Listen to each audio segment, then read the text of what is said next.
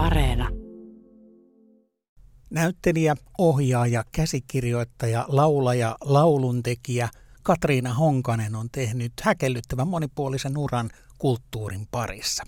Hänet muistetaan tietysti Metsolan Eevana, mutta hän on julkaissut muun muassa useita albumeita omaa musiikkia. Katriina Honkanen aloitti näyttelijän opinnot Jouko Turkan johtamassa teatterikorkeakoulussa vuonna 1982. Kyllä siellä oli hyvin monenlaista ja niin kuin väkivaltaisiakin harjoituksia.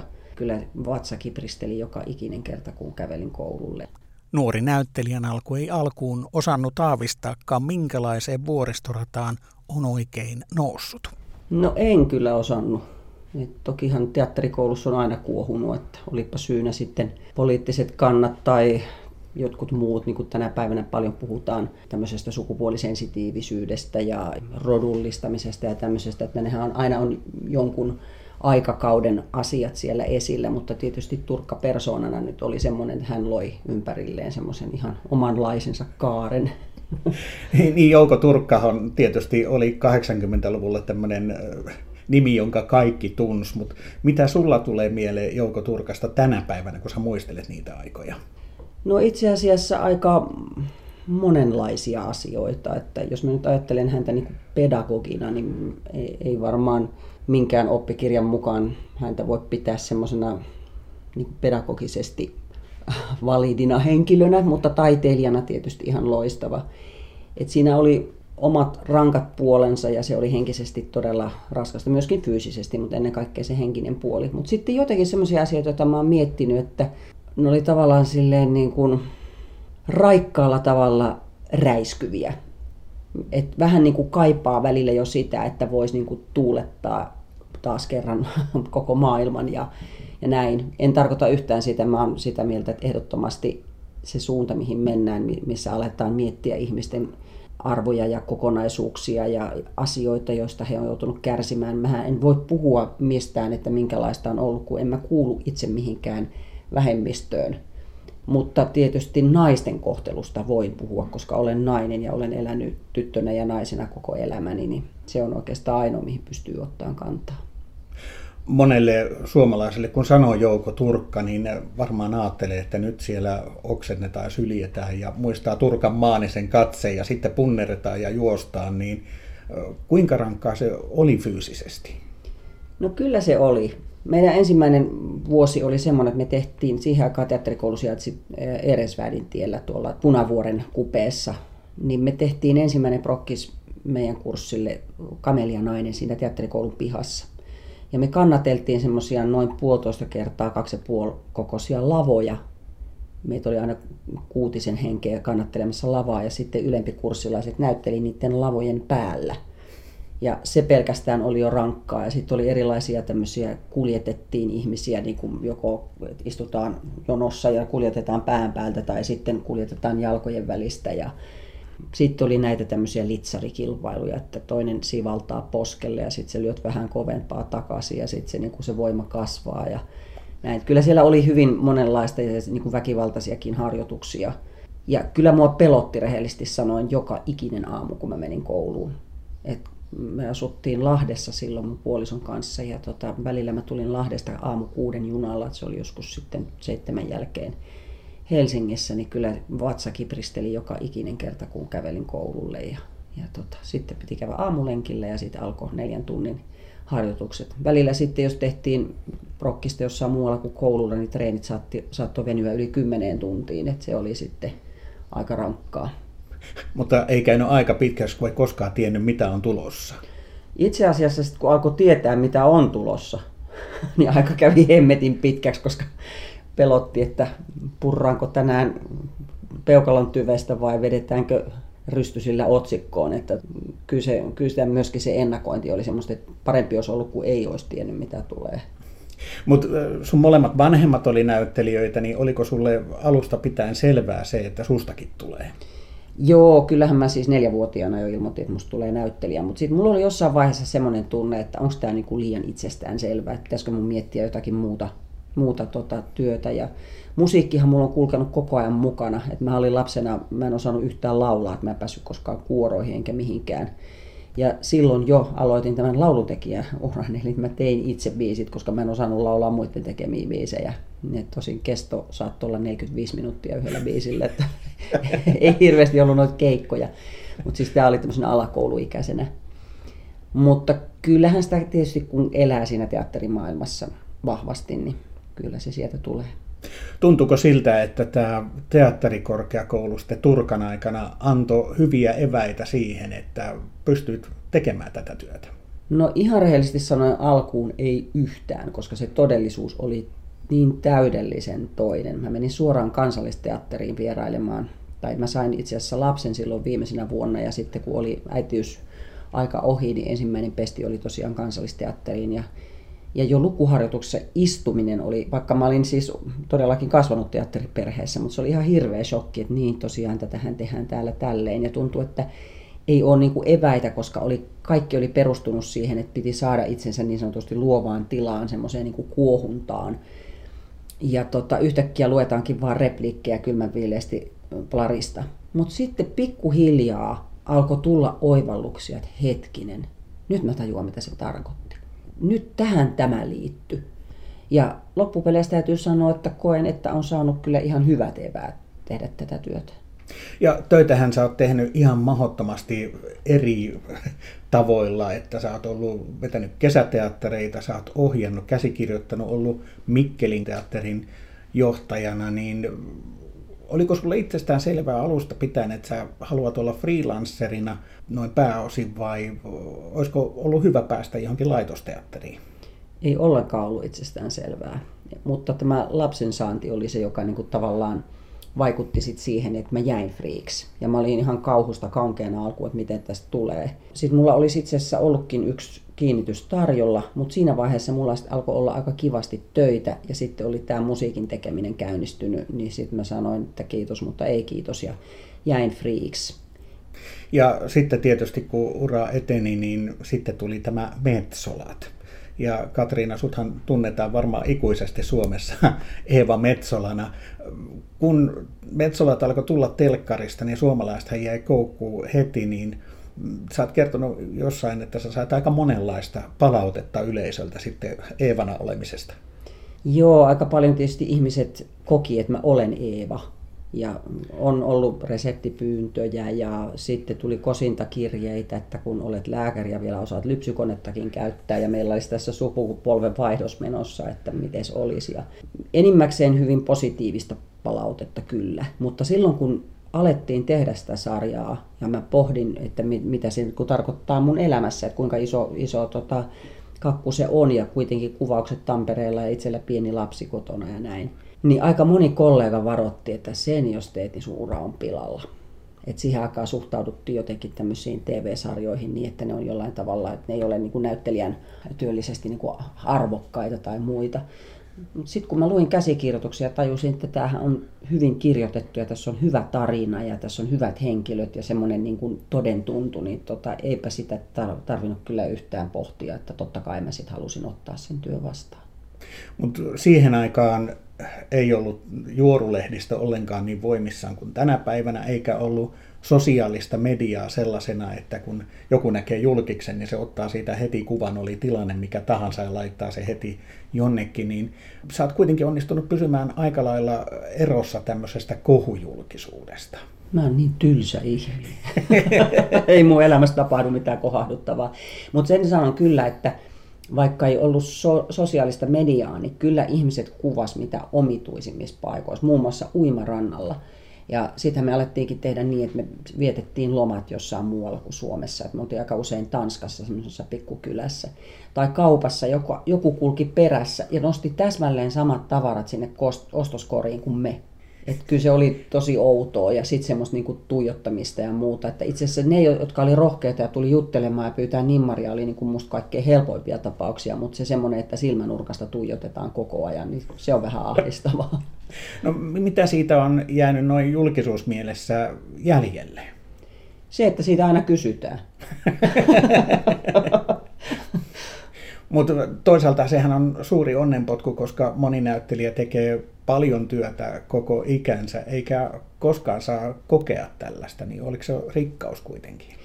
No se oli sekä rikkaus että kirous, mutta se oli aika jännä, että se oli todellakin sit sellaista aikaa, että jos olit ollut yhdessä menestyssarjassa, niin kynnys, että sut otettaisiin johonkin muuhun duuniin, nimenomaan telkkariin, oli todella korkea. Et mä olin pitkään työttömänä siis, kun Metsoloiden kuvaukset loppu. Ei mitään töitä, ei, ei ensimmäistäkään. Jotkut tuli, että mä asun Tampereella, ja sitten oli se, että no ei sitä voi, kun se on ollut siinä, ja kaikki luulee, että se on se. Et ei se niinku pelkästään ollut helpottava asia. Ja sitten jännä asia on se, että mähän olin tehnyt siis kaksi levyä jo ennen Metsoloita. Samanaikaisesti, kun nousi Metsolat yhtäkkiä niin kuin tunnettuuteen, niin sitten myöskin Silta-biisi semmoiselta levyyhtiön kokoelmalevyltä nousi listoille. Että tavallaan nämä tapahtui erillisiä polkuja ja mä ainakin koen, että ne ei niin kuin kohdannut toisiaan moneen moneen vuoteen. Ihmiset ei tajunnut, että mä olen sama henkilö, joka laulaa sen, sen biisin. Mutta musiikki tosiaan, sä teet ensimmäisen levyn vuonna 90, eli Uni, ja sitä ennenkin oli tietysti soittanut monenlaisissa bändeissä ihan pienestä pitäen, mutta Mitenkäs sitten tämä levytysura sitten näiden ensimmäisten levyjen jälkeen? Sä oot kuitenkin tehnyt jo monta, monta levyä omaa musiikkia. Joo, mä oon tehnyt siis yhdeksän suomenkielistä levyä ja nyt sitten viimeisin on tämmöinen, joka ei ole mikään mun sooloprojekti, vaan meillä on tämmöinen bändi kuin Rolling Rust, jossa on Janne Louhivuori ja Ilkka Tenhonen ja minä.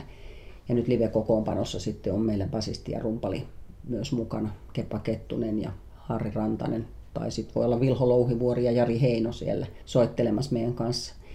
Sekin oli aika jännä, että siis mähän olin tehnyt, mä aloitin laulun tekemisen teatterikoulun jälkeen oikeastaan varsinaisesti. Me tehtiin semmoisia radiosarjoja Ylelle, Hävykkäät, Namutädit ja Kananlihalla.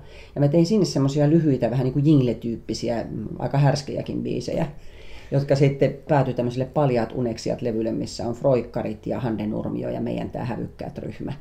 Ja silloin mä tutustuin Atte Blumiin ja siltä mä hänelle valehtelin, että mulla on ihan hirveästi omia biisejä. Mulla oli yksi siinä vaiheessa. No sitten me tehtiin single ja sitten me tehtiin toinenkin single, mutta sitten pitkä soitto ei, ei sitten Megamanialle tehty, vaan se ilmestyi sitten Fatserfin levyn julkaisemana 90, just tämä Unilevy.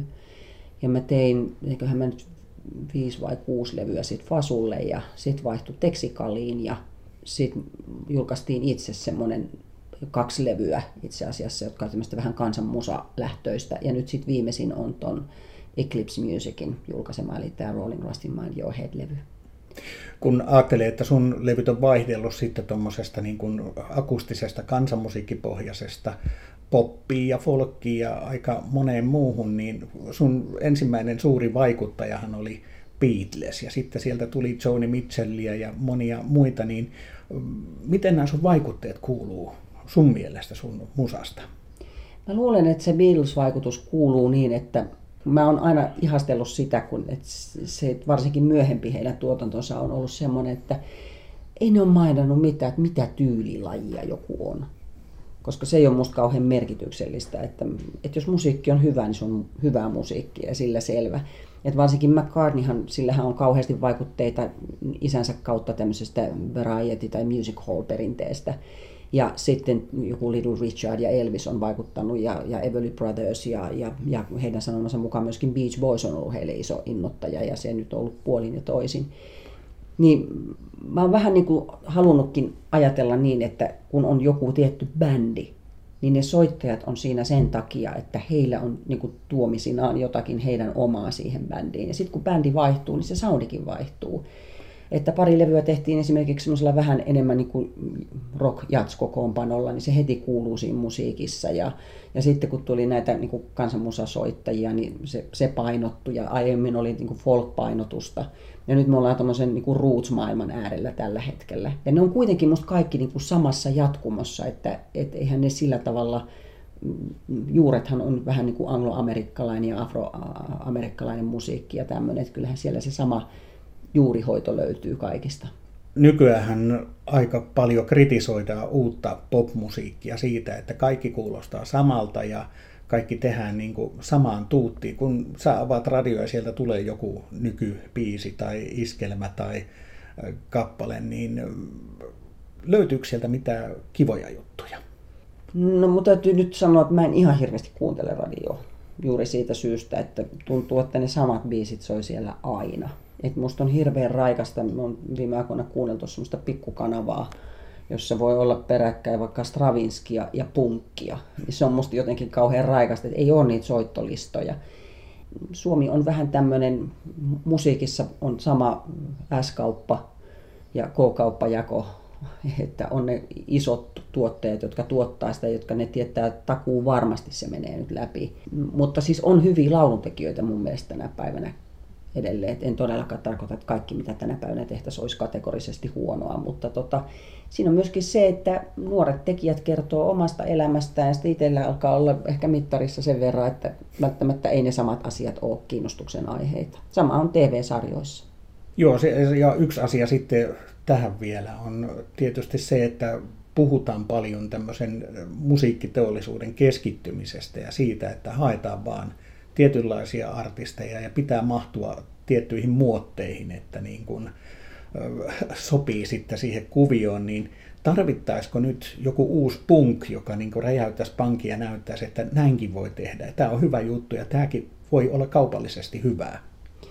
Joo, varmasti tarvittaisiin, mutta tänä päivänä kun tota, musiikki on sirpaloitunut tuonne niin kuin, sfääreihin, eli joka puolella maailmaa voidaan kuunnella musiikkia mistä päin tahansa, ja ne on niin kuin pieninä murusina. Tavallaan se on olemassa siellä, se semmoinen niin kuin alavirta, joka kulkee ja sieltä tulee paljon ihan kiinnostavaa musiikkia. Et en tiedä, onnistuisiko semmoinen maailmanlaajuinen murros ja muutos tänä päivänä. Mä en ole siitä yhtään vakuuttunut. Musta tuntuu, että se on niin kuin enemmän niin kuin muuttunut paikalliseksi.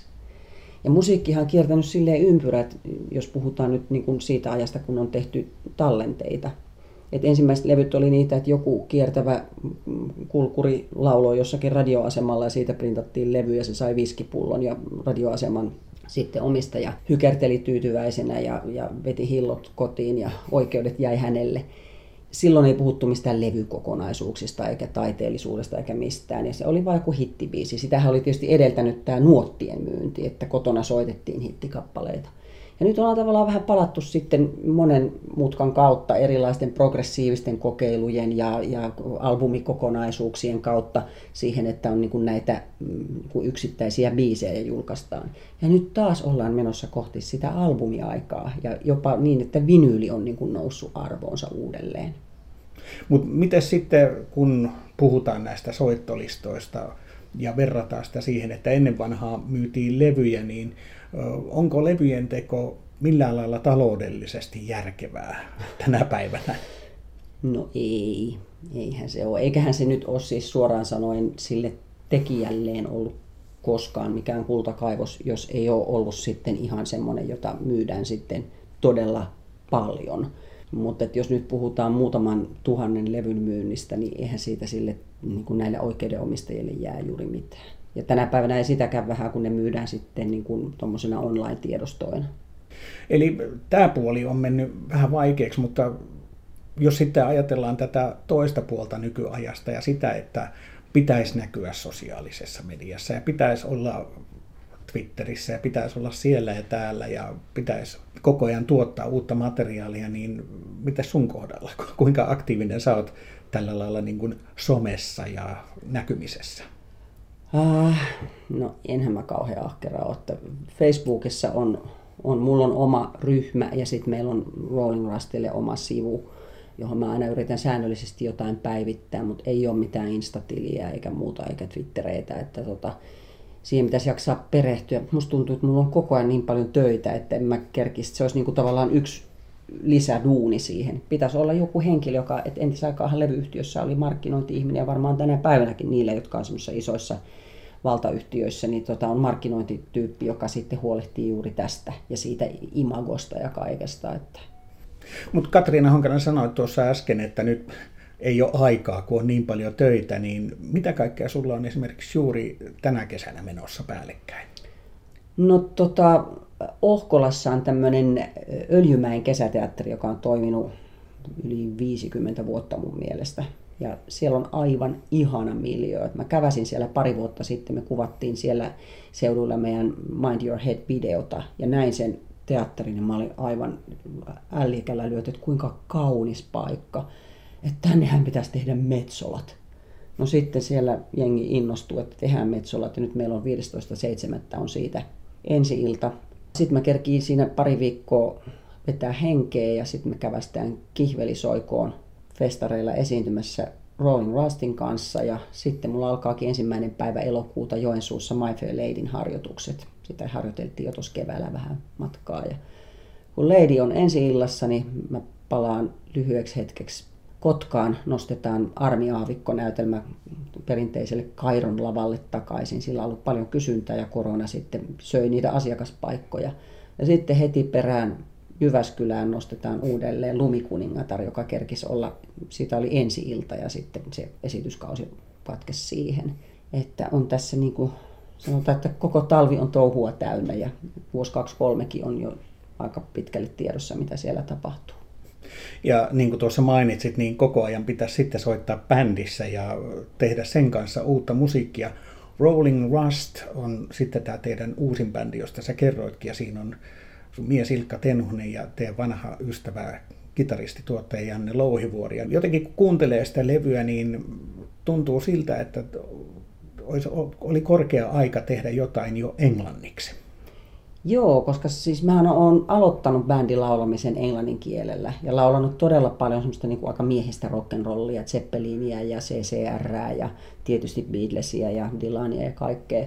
Se vaan jotenkin on kielenä niin semmoinen rytmimusiikin ihan ykköskieli mun mielestä, että se, se niin kuin palvelee tarkoitusta tosi hyvin. Ja meillähän on siis 14 uutta biisiä on jo valmiina, että niissä osa on Jannen sävellyksiä ja osa on mun ja sitten mä oon tehnyt tekstit. Ja sitten siellä on jopa meidän yksi tämmöinen hybridibiisi, mikä, mikä on niin kuin vähän, niin kuin, vähän A Day in a Life tyyppisesti, että Janne on tehnyt alun ja mä oon tehnyt sitten siihen semmoisen väliosan ja muuta. Ja tota, nyt pitäisi etsiä sitten aikaa, että saataisiin tehtyä se tallenne. Samalla mentaliteetillä taas me kolme soitetaan kaikki. Lohivuoren Vilho on käynyt soittaa nyt vähän rumpuja muutamaan biisiin, mutta katsotaan sitten, tuleeko jotakin lisäsoittimia. Viime levyllähän meillä on ollut puhaltimia jotenkin tuntuu siltä, että tämän Rolling Rust yhtyeen kanssa sä oot niin kuin kotonas. Kyllä, se on tosi kiva. Sitten mä oon ajatellut, että nyt on se aika, kun nyt ei enää hävetä mitään, niin mä soitan jopa koskettimia keikalla, vaikka en mikään pianisti ole ollenkaan. Et teen vaan semmoiset lennon sovitukset sinne, että pystyy ne yksinkertaiset jutut soittamaan niin, että ei kauhean monta virheääntä tule. Niin se on ollut kyllä, se keikkailu on ollut tosi kiva nyt, kun ollaan muutama keikka saatu tehdä. Ja toivon mukaan saataisiin lisää keikkoja ja tähtäimessä on myös, että päästäisiin Suomen rajojen ulkopuolelle lähinnä po- muihin Pohjoismaihin ja tuohon niin pohjoisempaan Eurooppaan kiertämään. Et uskon, että tuon tyyppiselle musiikille olisi kyllä sielläkin ihan kysyntää. Ja tässä voidaan sitten paljastaa myöskin se, että sähän on nykyään myös basisti. Niin, kyllä. Tekemisissä neljän vieraan kielen kanssa. Joo, tuohon levylle me soitettiin kaikki vähän ristiin rastiin kaikkea. Että mäkin olen soittanut sinne bassoja ja on soittanut kalimbaa ja melodikaa ja se on ollut kyllä tosi hauskaa.